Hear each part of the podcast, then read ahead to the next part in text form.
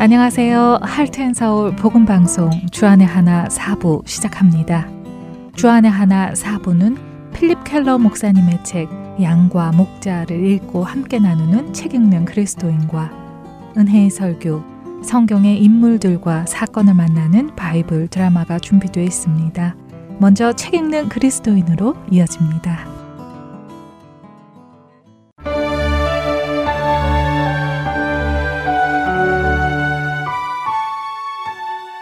여러분 안녕하세요. 책 읽는 그리스도인 진행의 김혜나입니다. 책 읽는 그리스도인. 이 시간은 신앙서적을 읽고 그 내용 속에서 우리가 생각해 볼 것들을 함께 나누는 시간입니다. 지난주부터 필립 켈러가 지은 양과 목자라는 책을 나누고 있습니다. 다윗이 지은 시편 23편은 여호와는 나의 목자시니 라며 시작합니다. 자기 자신이 목자의 삶을 살아봤던 다윗이기에 그가 여호와는 나의 목자시니라고 고백할 때 그 의미는 목자의 삶을 살아보지 않은 우리의 고백과는 그 깊이가 사뭇 다를 것입니다. 여러분이 생각하는 목자의 이미지는 어떤 이미지인가요? 사실 목자를 직접 보지 못한 사람들에게 목자의 이미지를 떠올리기란 쉽지 않습니다.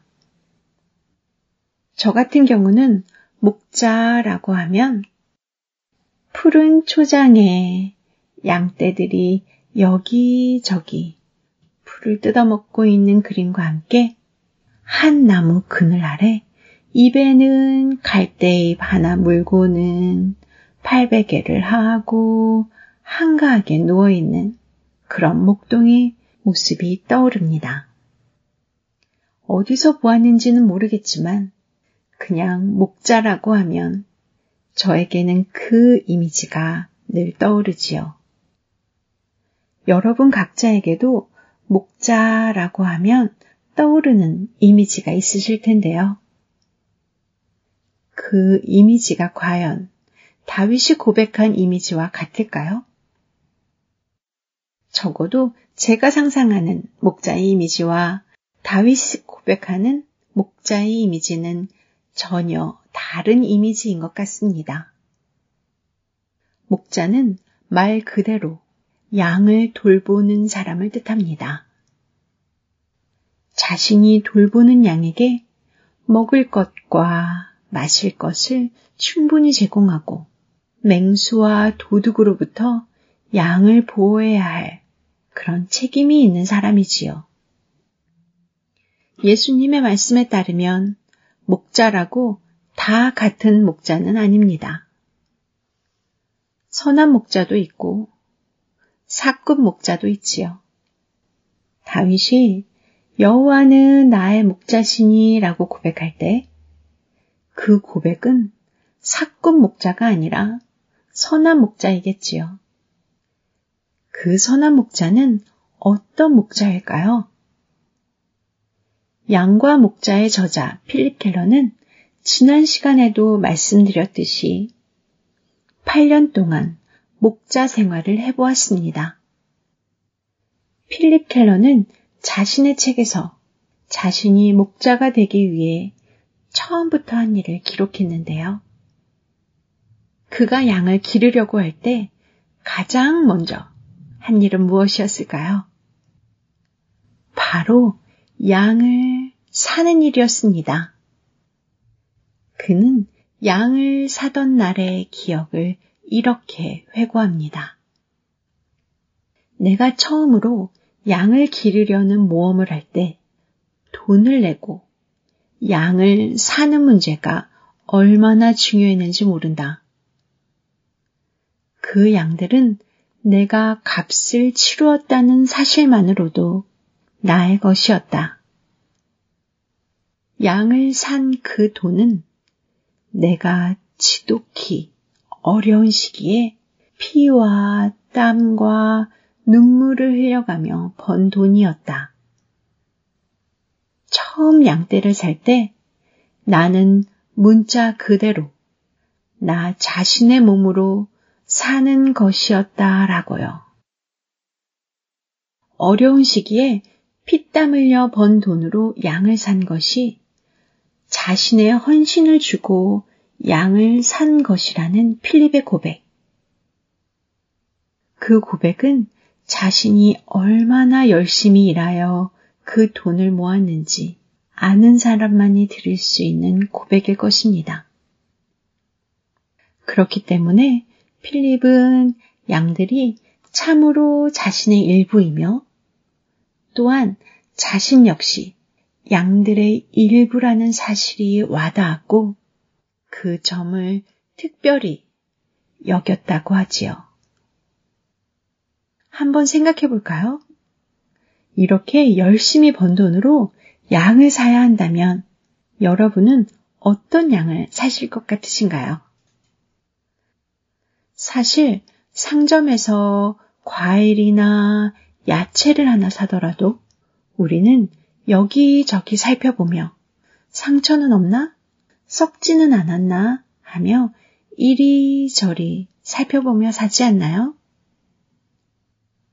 생명이 있는 양이라면 더 자세히 살펴보며 고르고 골라 살 것입니다. 그리고 그렇게 고르고 고르는 동안 목자는 양과의 친밀함이 더해지며 이 양이 정말 나의 양이다 라는 생각이 깊어질 것입니다. 필립이 이렇게 자신의 귀한 돈을 주고 양떼를 사서 집으로 돌아와서 가장 먼저 한 일이 또 있습니다. 무엇일까요? 그것은 바로 자신이 사가지고 온 그 양들이 자신의 소유라는 표식을 하는 일이었지요. 필립은 30마리의 양을 사서 집으로 돌아왔는데 자신의 이웃이 필립에게 예리하고 커다란 칼을 주며 이렇게 말했다고 하지요. 필립 씨, 이제 저 양들은 당신의 것입니다. 표시를 하시죠. 라고요. 필립은 그것이 무슨 의미인지 알고 있었다고 합니다. 목자들은 자신의 양의 귀에 상처를 내어 자신 특유의 표시를 해둔다고 합니다. 이렇게 해두면 멀리서도 그 양이 누구의 양인지 쉽게 분별할 수 있기 때문이라고 하지요. 그러나 그 표시를 하는 일은 그리 유쾌한 일은 아니라고 합니다. 그 과정은 목자나 양 모두에게 고통스러운 일이지요. 예리한 칼로 양의 귀에 표시를 하는 목자의 심정도 고통스럽고 표시를 받는 양도 고통스럽지요.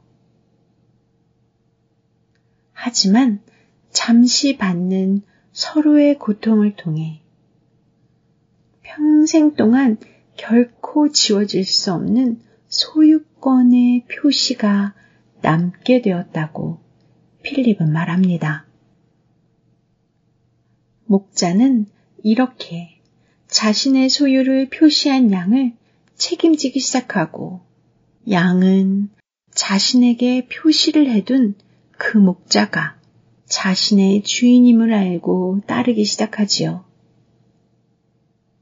그들의 관계는 이렇게 시작됩니다. 하나님과 우리 역시 마찬가지입니다. 하나님이 목자시라면 우리는 자연스레 그분의 양이 됩니다.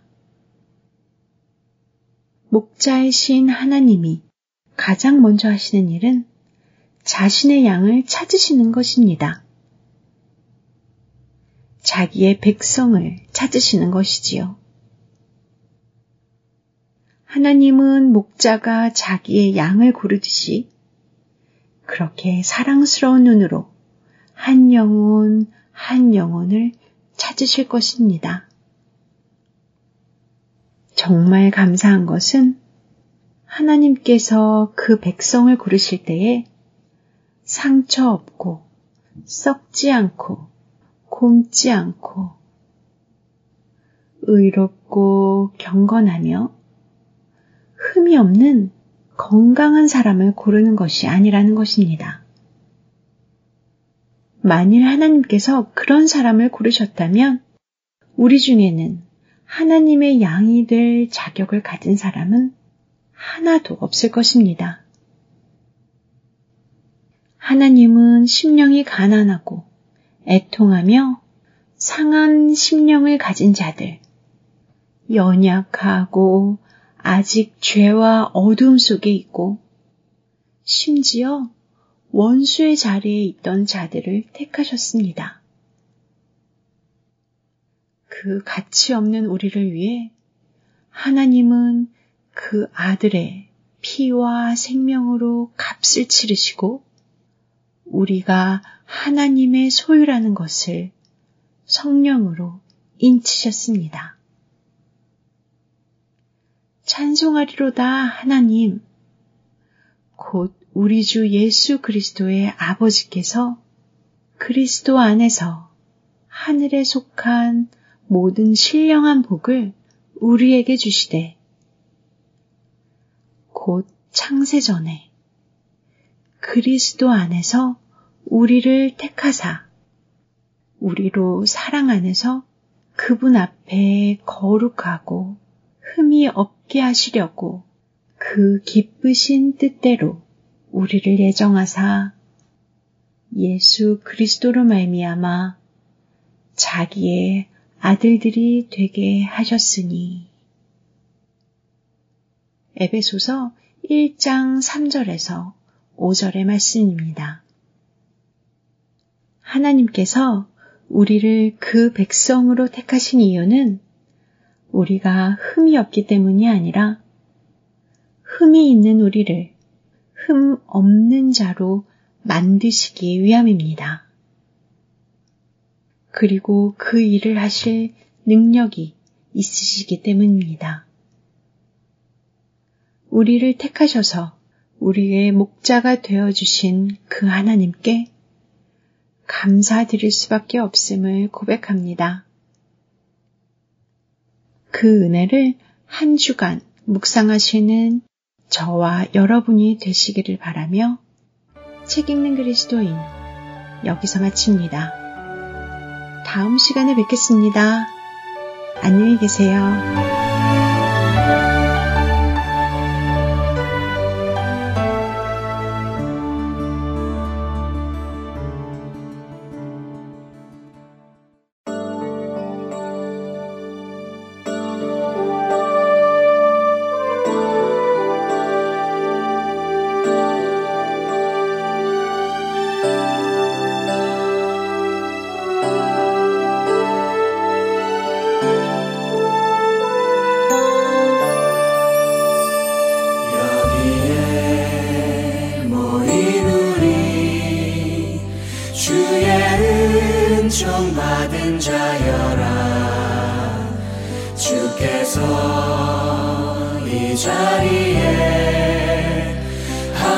내심을 아노라.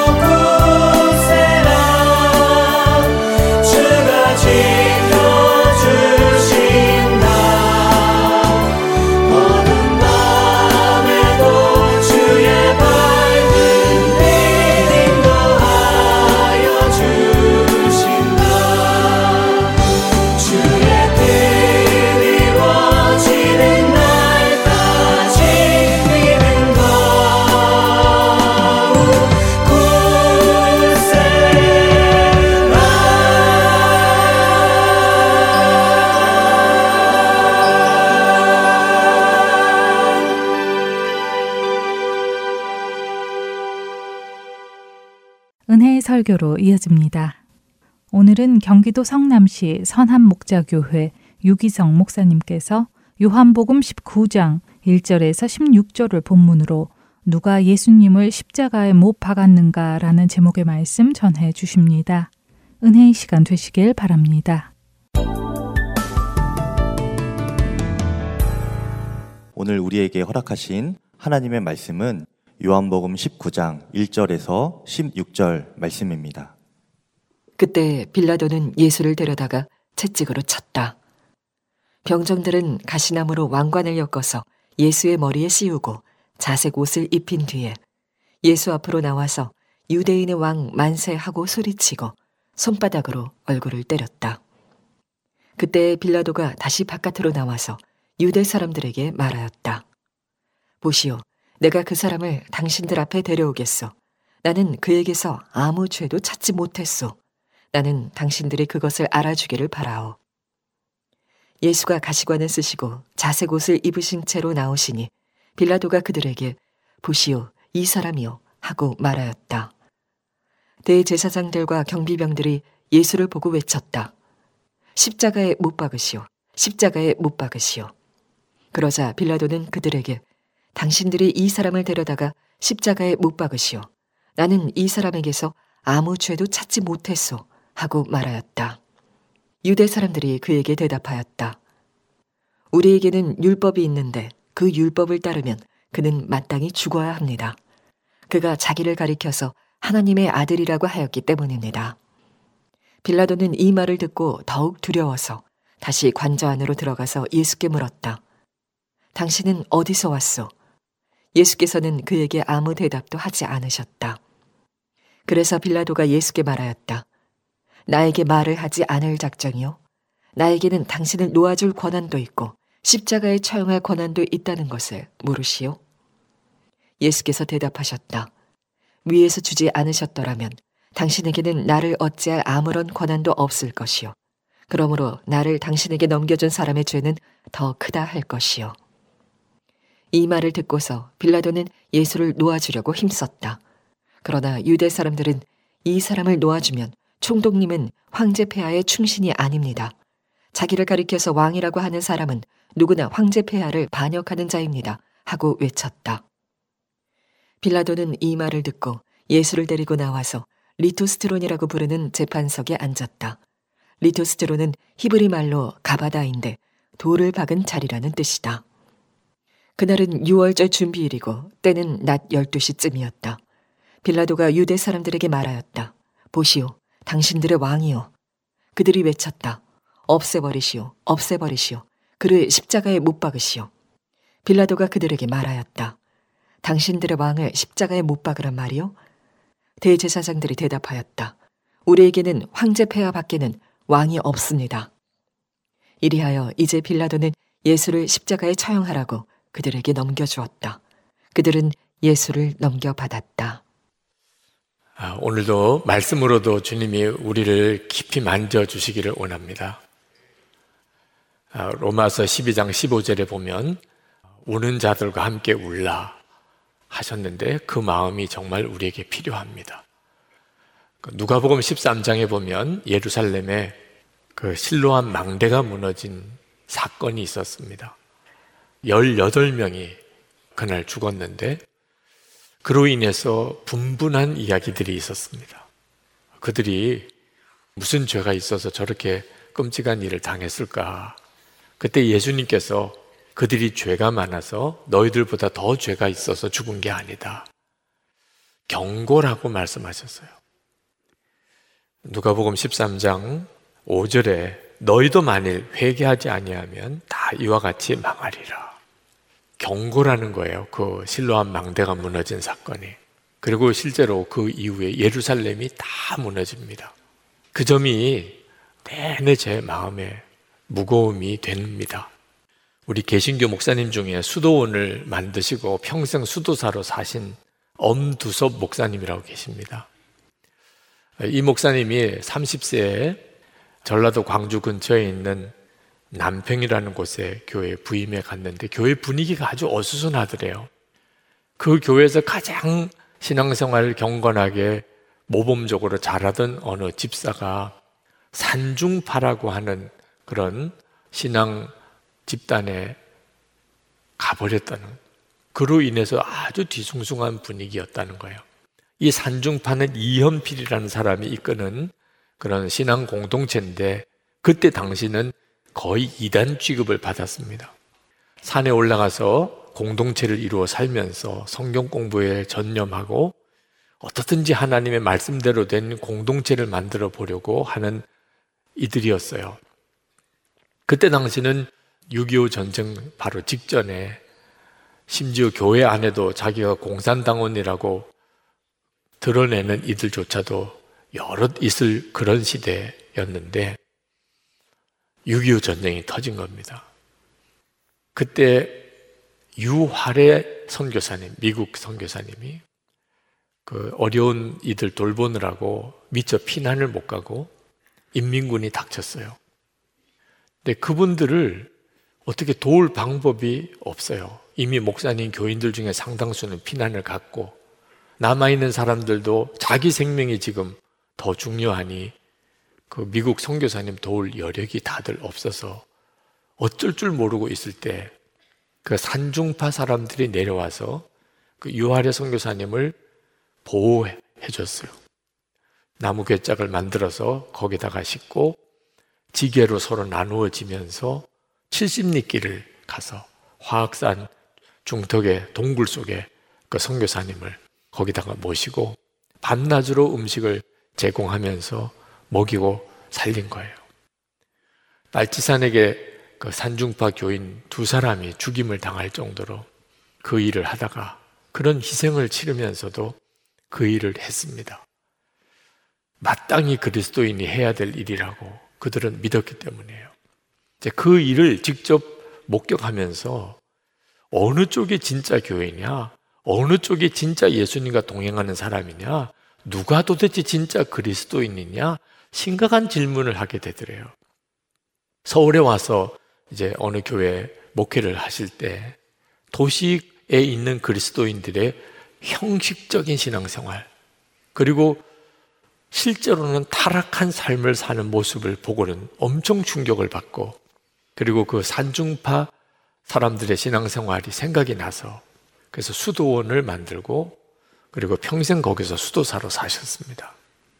그렇게 교회가 많고 예수 믿는 사람도 많은데 여러분 이제는 정말 우리가 하나님의 사랑을 진짜 믿고 그리고 그 하나님의 사랑으로 서로 사랑하며 살아야 할 그때가 된 거예요. 이거 절대로 뒤로 미루거나 적당하게 넘길 문제가 아닙니다. 참사로 죽은 사람도 많죠. 실제로 전쟁으로 죽은 사람도 많아요. 그러나 영적 전쟁으로 영혼을 잃어버린 사람은 수도 셀 수가 없습니다. 그건 더 무서운 일이에요. 오늘 본문에서 하나님은 우리에게 굉장히 중요한 메시지를 또 중요한 질문을 주고 계신데 누가 예수님을 십자가에 못 박았느냐 하는 거예요. 물론 오늘 성경을 읽어보셔서 아시지만 본디오 빌라도가 예수님의 처형을 결정했고 유대교 지도자들이 예수님을 십자가에 못 박으라고 거의 막 강요하다시피 했지요. 그들이 예수님을 십자가에 못 박인 장본인들이지만 솔직히 여러분이 본디오 빌라도였다면 어떻게 하셨겠어요? 예수님을 살리려면 총독 지위를 내놔야 돼요. 총독 지위를 지키려면 예수님을 죽게 내버려 둬야 돼요. 여러분 같으면 어떤 결정을 내렸겠어요? 유대교 지도자들은 자기들이 무슨 죄를 짓는지도 몰랐어요. 예수님을 십자가에 못 박으라고 막 소리 지르는 그러면서도 그게 무슨 죄인지 빌라도는 알았어요. 그래서 어떻든지 예수를 살리려고까지도 했어요. 유대교 지도자들은 그것도 없었어요. 그런데 여러분, 여러분은 다른 사람의 죄는 잘 보잖아요. 여러분 자신의 죄는 아시나요? 배우자에게 무슨 잘못을 하고 살았는지, 부모에게, 자식에게, 여러분 주변 사람에게 여러분 자신은 무슨 죄를 짓고 살았는지는 아시나요? 알기만 해도 대단해요. 대부분 몰라요. 다른 사람 잘못한 것만 알아요. 자기 잘못은 몰라요. 그래서 은혜를 받으면 그러면 고백이 나오기를 내가 예수님을 십자가에 못 박은 장본입니다. 그렇게 고백이 나와요. 본디오 빌라도가 나고 유대교 지도자들이 결국 나인 거예요. 그런데 오늘 말씀을 보면 더 깊은 하나님의 섭리를 보게 됩니다. 그건 뭐냐면 예수님을 십자가에 못 박아 죽게 한 이는 하나님 자신이라는 거예요. 빌라도가 예수님을 신문하는데 너무 답답한 것이 말이 없는 겁니다. 어, 억울하면 억울하다고 말을 해야 되고 뭐가 문제가 있으면 문제라고 이야기를 해야 빌라도도 예수를 도와줄 거 아닙니까? 그래서 10절에 나에게 말을 하지 않을 작정이요. 나에게는 당신을 놓아줄 권한도 있고 십자가에 처형할 권한도 있다는 걸 모르시오? 아, 이랬더니 예수님이 말씀을 하셨어요. 11절에 위에서 주지 않으셨더라면 당신에게는 나를 어찌할 아무런 권한도 없을 것이요. 무슨 말입니까? 하나님이 당신을 나를 십자가에 못 박을 권한을 주셔서 내가 십자가에 달리는 거지 당신 권한으로 하는 거 아니다. 그 말은 하나님이 예수님을 십자가에 못 박았다는 뜻이잖아요. 이 말은 본디오 빌라도의 죄가 없고 유대인 지도자들의 죄가 없다는 말은 아닙니다. 결국 그들이 예수님을 십자가에 못 박게 했지요. 그러나 하나님은 얼마든지 못하게도 막으실 수 있는 능력이 하나님이십니다. 아무리 예수님을 죽이려고 해도 하나님이 보호하시면 누구도 손을 못 대지요. 하나님이 허락하셨다는 왜 그러셨겠습니까? 우리를 죄와 저주에서 온전히 건지시는 길이 그 십자가 밖에는 없기 때문이에요. 그러니까 하나님의 엄청난 사랑, 우리를 향한 하나님의 엄청난 사랑 때문입니다. 이사야 50장 4절에서 7절에 보면 정말 이해가 안 되는 아버지와 아들 이야기가 나와요. 아버지가 아들에게 이렇게 이야기합니다. 이제 너 사람들이 너를 때릴 거야. 그럴 때 너 피하지 마. 다 맞아. 사람들이 너 수염 뽑을 거야. 그때 너 뺨 들이대. 너 사람들이 너의 얼굴에 침을 뱉을 거야. 그때 너 절대로 피하지 말고 그냥 그 침을 다 맞아. 세상에 그런 아버지가 어디 있겠어요? 그런데 아버지가 그 말을 한두 번 한 게 아닙니다. 이사야 50장 4절에 아침마다 깨우치시되 나의 귀를 깨우치사 학자같이 알아듣게 하지도다. 하도 말을 많이 하셨어요. 그래서 그 아들이 그렇게 합니다. 아버지가 말씀한 대로. 이사야 50장 5절에 내가 거역지도 아니하며 뒤로 물러가지도 아니하며 나를 때리는 자들에게 내 등을 맡기며 나의 수염을 뽑는 자들에게 나의 뺨을 맡기며 모욕과 침뱉음을 당하여도 내 얼굴을 가리지 아니하였느니라. 이 아들이 누구예요? 예수님이. 그렇게 하라고 한 분은 아버지는 누구예요? 하나님이세요. 하도 하나님이 예수님에게 십자가를 절대로 외면하지 마. 그대로 당해. 때리면 맞고, 너를 찌르면 당하고. 그렇게 말씀하셔서 예수님의 얼굴이 돌처럼 굳어졌어요. 어떤 수모도 다 당할. 7절에 보면 내가 부끄러워하냐고 내 얼굴을 부싯돌같이 굳게 하였으므로. 도대체 이 이야기 속에 나오는 하나님의 마음은 뭐죠? 당신의 독생자 예수님에게 그 수모와 고통과 고난을 피하지 말고 다 당하라. 그렇게 말씀하시는 하나님의 마음은 잃어버린 자식을 향한 부모 마음이에요. 여러분을 향한 하나님의 사랑이 바로 자식 잃은 부모 마음이에요. 여러분을 어떻든지 건져내려고, 구원하려고, 지옥의 영혼이 멸망당하지 않고 구원하려고, 당신의 독생자 예수님 십자가에 죽게 하시는 하나님의 사랑. 이 눈이 뜨여야 돼요. 그러면 살아요. 하나님이 나 사랑하신다. 이 하나만 진짜 믿어지면 살아요. 어느 아버지가 아들이 둘이 있었는데 어느 날 큰아이가 밤에 배가 아프다는 근데 밤이니까 병원에 가기 그러니 좀 참아라 내일 아침에 가자. 근데 자꾸 더 아프다는 조금만 더 참아 조금만 더 참아. 아침에 병원 가자. 그래서 이제 아침에 병원을 데려갔는데 그만 맹장이 터져서 온 장기에 심각한 복막염이 되고 수술 제대로 받지도 못하고 죽었어요. 이 얼마나 충격입니까? 밤에 응급실이라도 데려가야 되는 걸 참으라고 차로만 하고 그냥 아버지는 술 아니면 살 수가 없게 됐어요.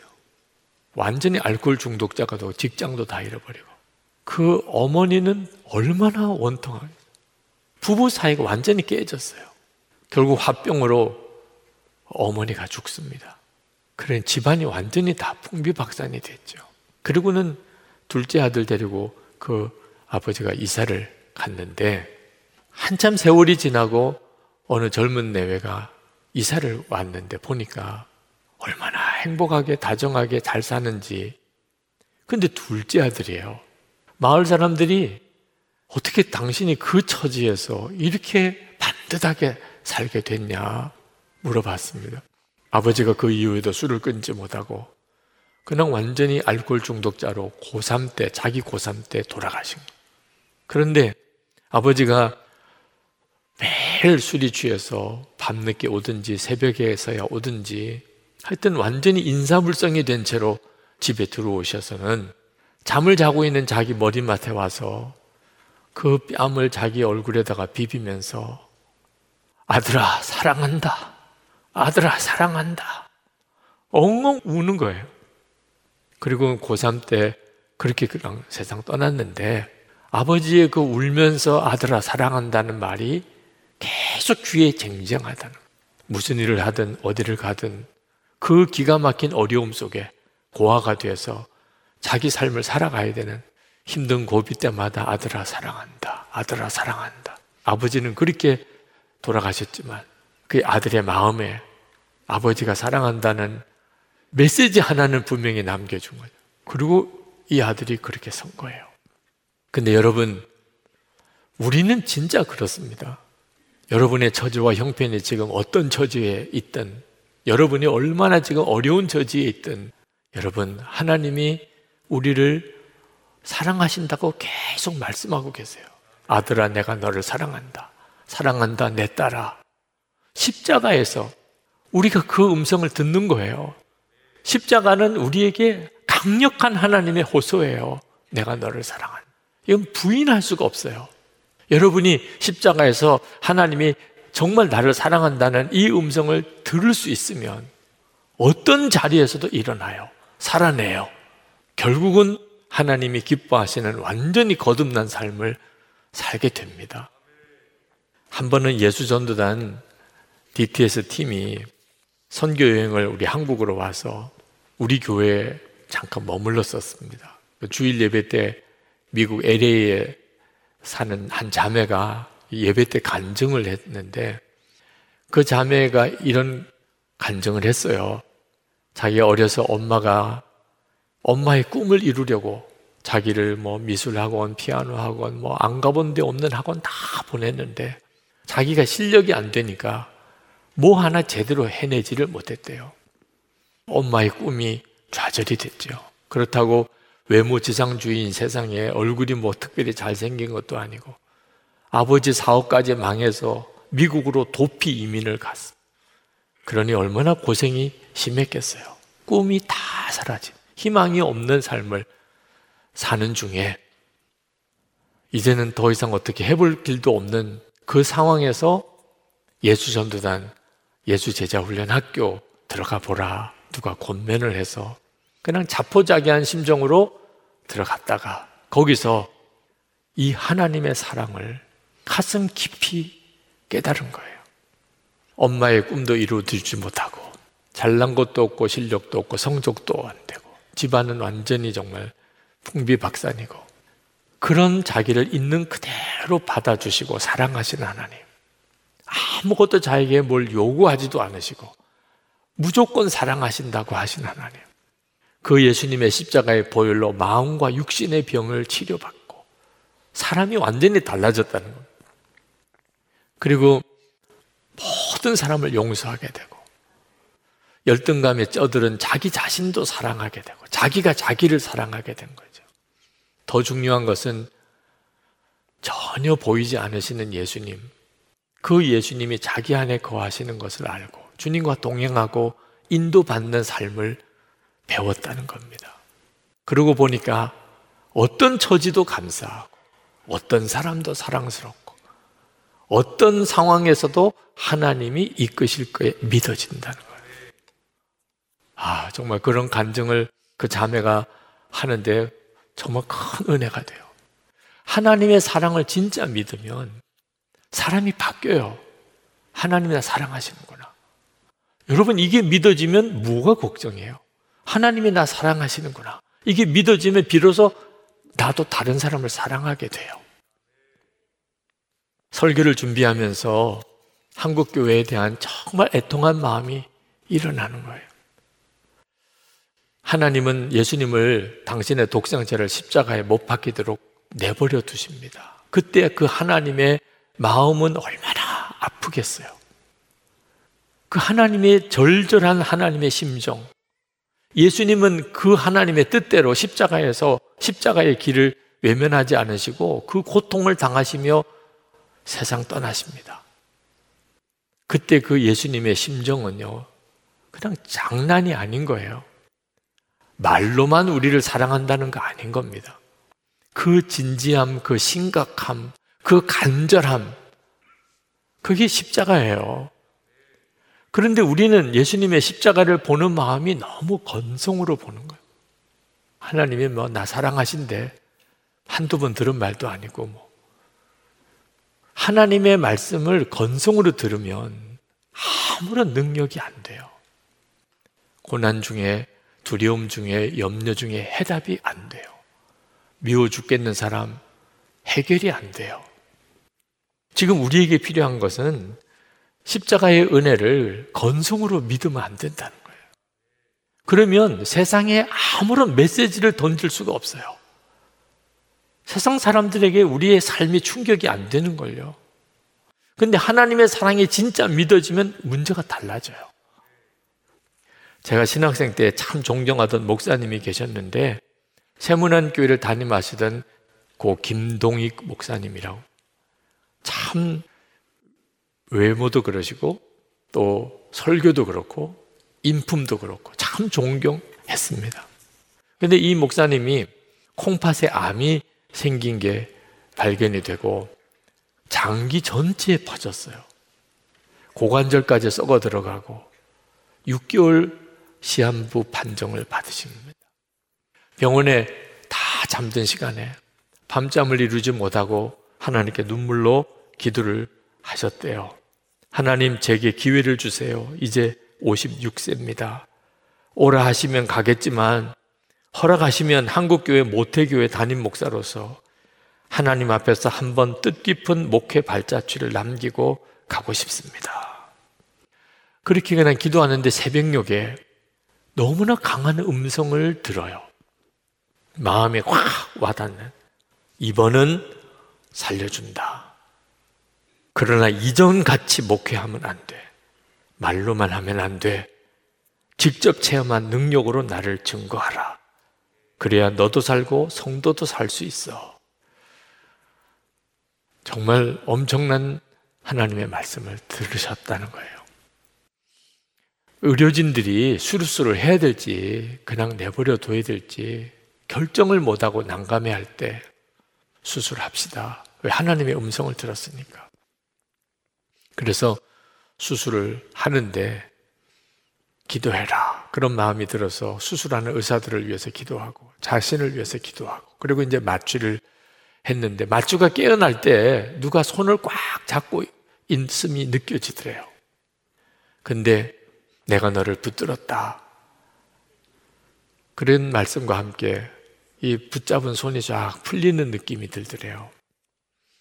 한 달 지나서 교회에서 주일 예배 설교를 하시게 되는데 뭐 목사님도 교인들도 다 눈물바다였다는 거예요. 그 이야기를 들으면서 제 마음에 선뜻 안 받아들여지는 게 그렇게 훌륭한 목사님이 어떻게 그렇게 죽음 앞두고 그런 하나님의 말씀을 들으신 건가? 저로서는 쉽게 잘 이해가 안 되더라고요. 이제는 알겠어요. 그때 그 김동희 목사님과 주님과 사이에서의 대화가. 여러분, 우리가 겉의 모습에 스스로 속으면 안 됩니다. 나는 주님 앞에 설 때 준비가 됐나? 죽음이 내 눈앞에 다가와도 흔들리지 않을 믿음이 있나? 여러분, 하나님의 사랑이 진짜 믿어지십니까? 정말 하나님이 나를 사랑하신다는 게 믿어지세요? 그러면 누구도 사랑하게 돼요. 하나님이 나를 사랑하는 게 진짜 믿어지면 사랑 못할 사람이 없어요. 두려움, 염려, 이제 다 떠나요. 하나님 나 사랑하요. 상황과 여건이 아무리 힘들어도 이젠 더 이상 두려워할 것도 염려할 것도 없다고요. 만약에 내가 수도 없이 하나님 사랑하신다는 말씀을 들어도 그런 믿음 아니라면 여러분 이 문제는 절대로 뒤로 미루면 안 될 문제입니다. 하나님의 마음의 그 진지함. 그냥 건성으로 말로는 해결 안 되는 문제. 우리 안에 워낙 불신이 심해요. 의심이 많아요. 내가 너 사랑한다. 듣기는 들어도 마음이 안 움직여요. 내 살을 먹어라.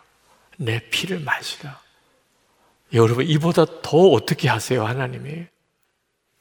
주님은 나에게 살을 찢어주시고 피를 마시게 하시면서 주님과 내가 하나다. 절대 안 버린다. 나 절대 너 포기 안 해. 내가 너와 함께 해. 독생자까지 너를 대신해 주었어. 그 사랑을 정말 받으셔야 돼요. 진짜 믿으셔야 일어나요.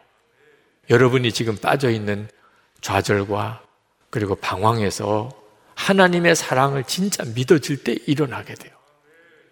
그리고 믿음으로 나갈 수 있게 돼요. 그리고 우리를 통해서 세상이 죽게로 돌아와요.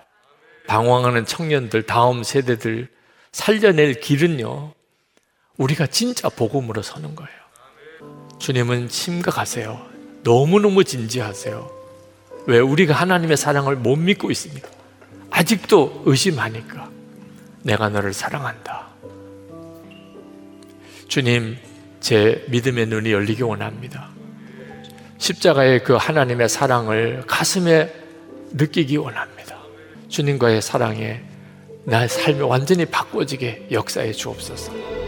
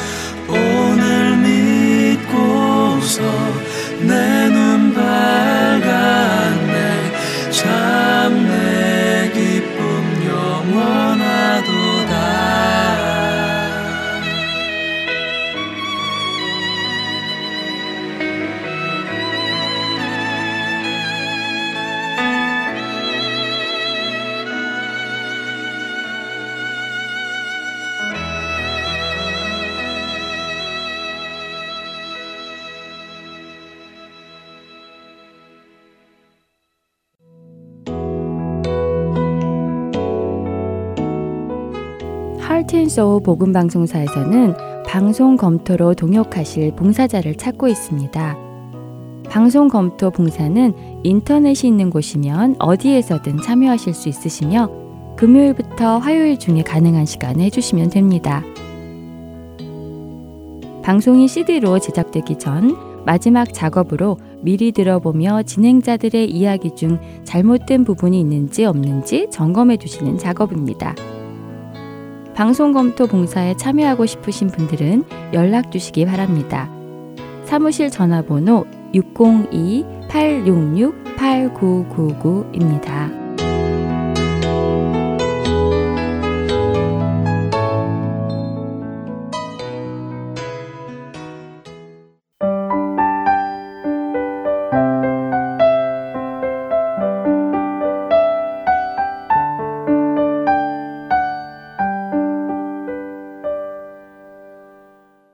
성경 속의 인물들과 사건을 만나는 바이블 드라마로 이어집니다.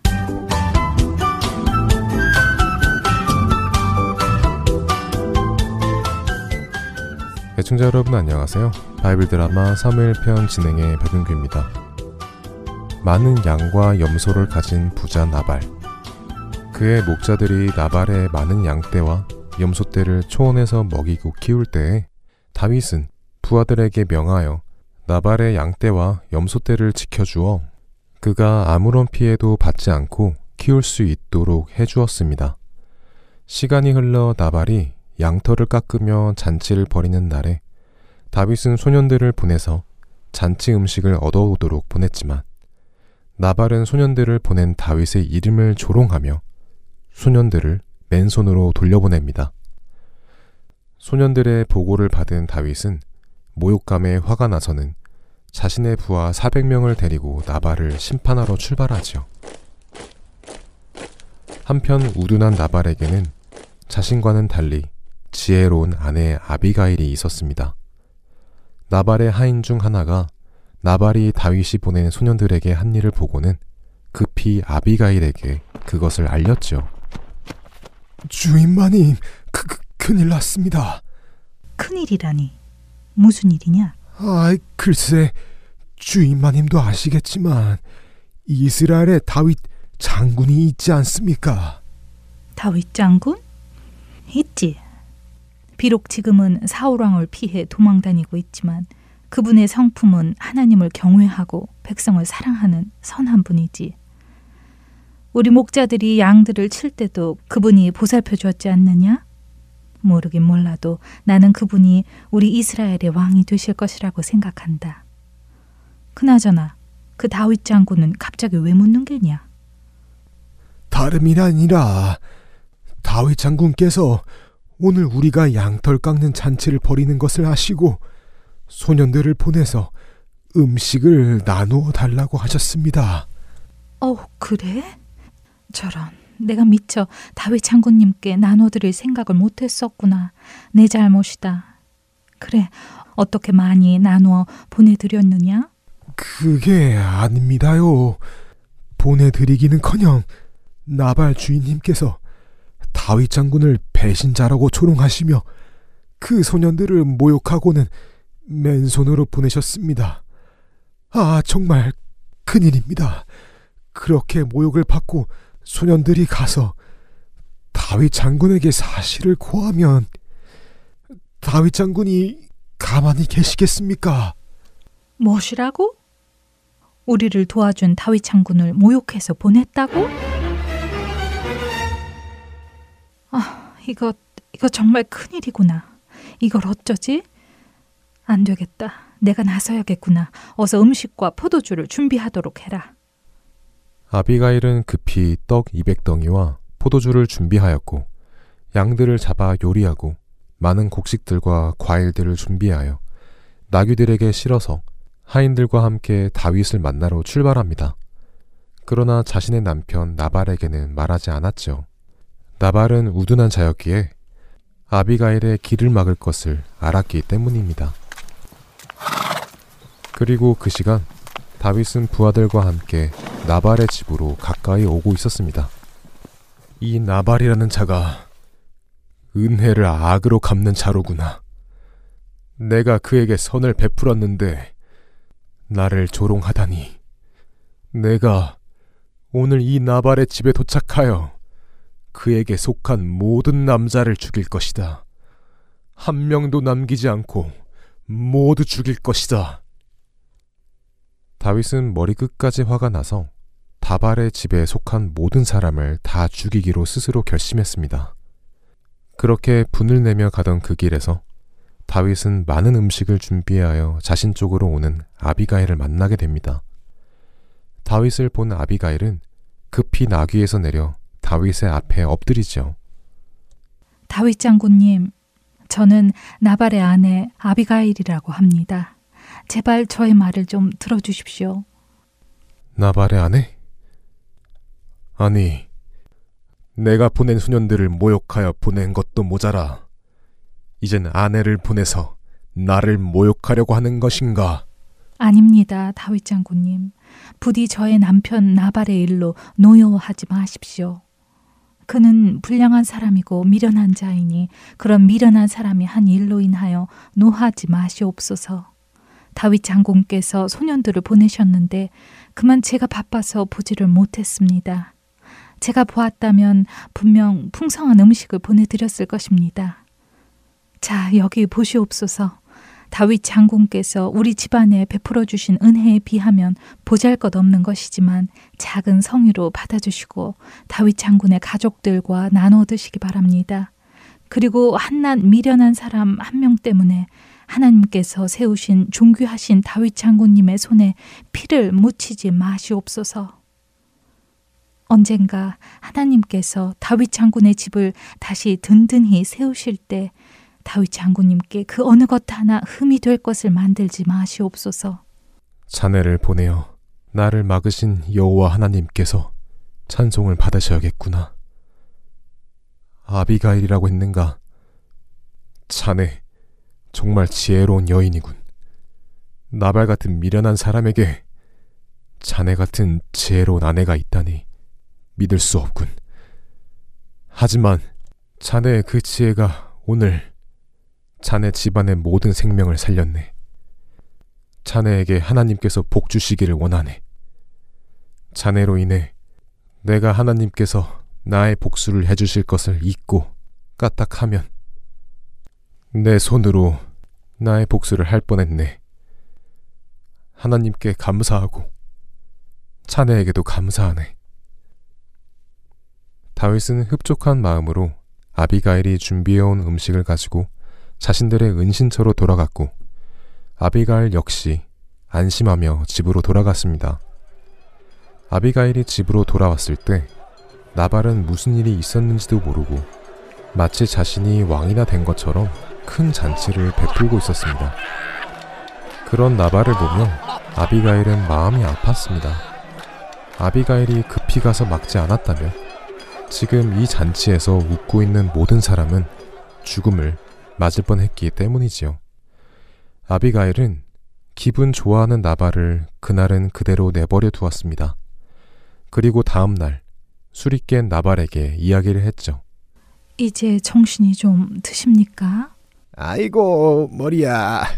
아이고 아유, 아유 어제 그냥 너무 심하게 놀았네. 아유 아이고 아유. 사실 어제 당신이 모욕하고 보낸 다윗 장군이 그의 부하 400명을 데리고 당신과 당신에게 속한 모든 남자들을 죽이러 이곳으로 오고 있었습니다. 당신은 그것도 모르고 술에 취해 잔치를 벌이고 계셨죠. 그러나 제가 급히 음식을 장만하여 다윗 장군께 드리고 화를 풀어드렸습니다. 그러니 이제는 자제하시고 겸손히 사시기 바랍니다. 아비가일의 말을 들은 나발은 깜짝 놀랐습니다. 자신이 조롱했던 다윗에게 그렇게 많은 부하들이 있었던 것도 몰랐고 다윗이 그런 자신을 죽이러 오고 있었다는 것도 몰랐기 때문이죠. 나발은 그 사실을 알고 두려워하기 시작했습니다.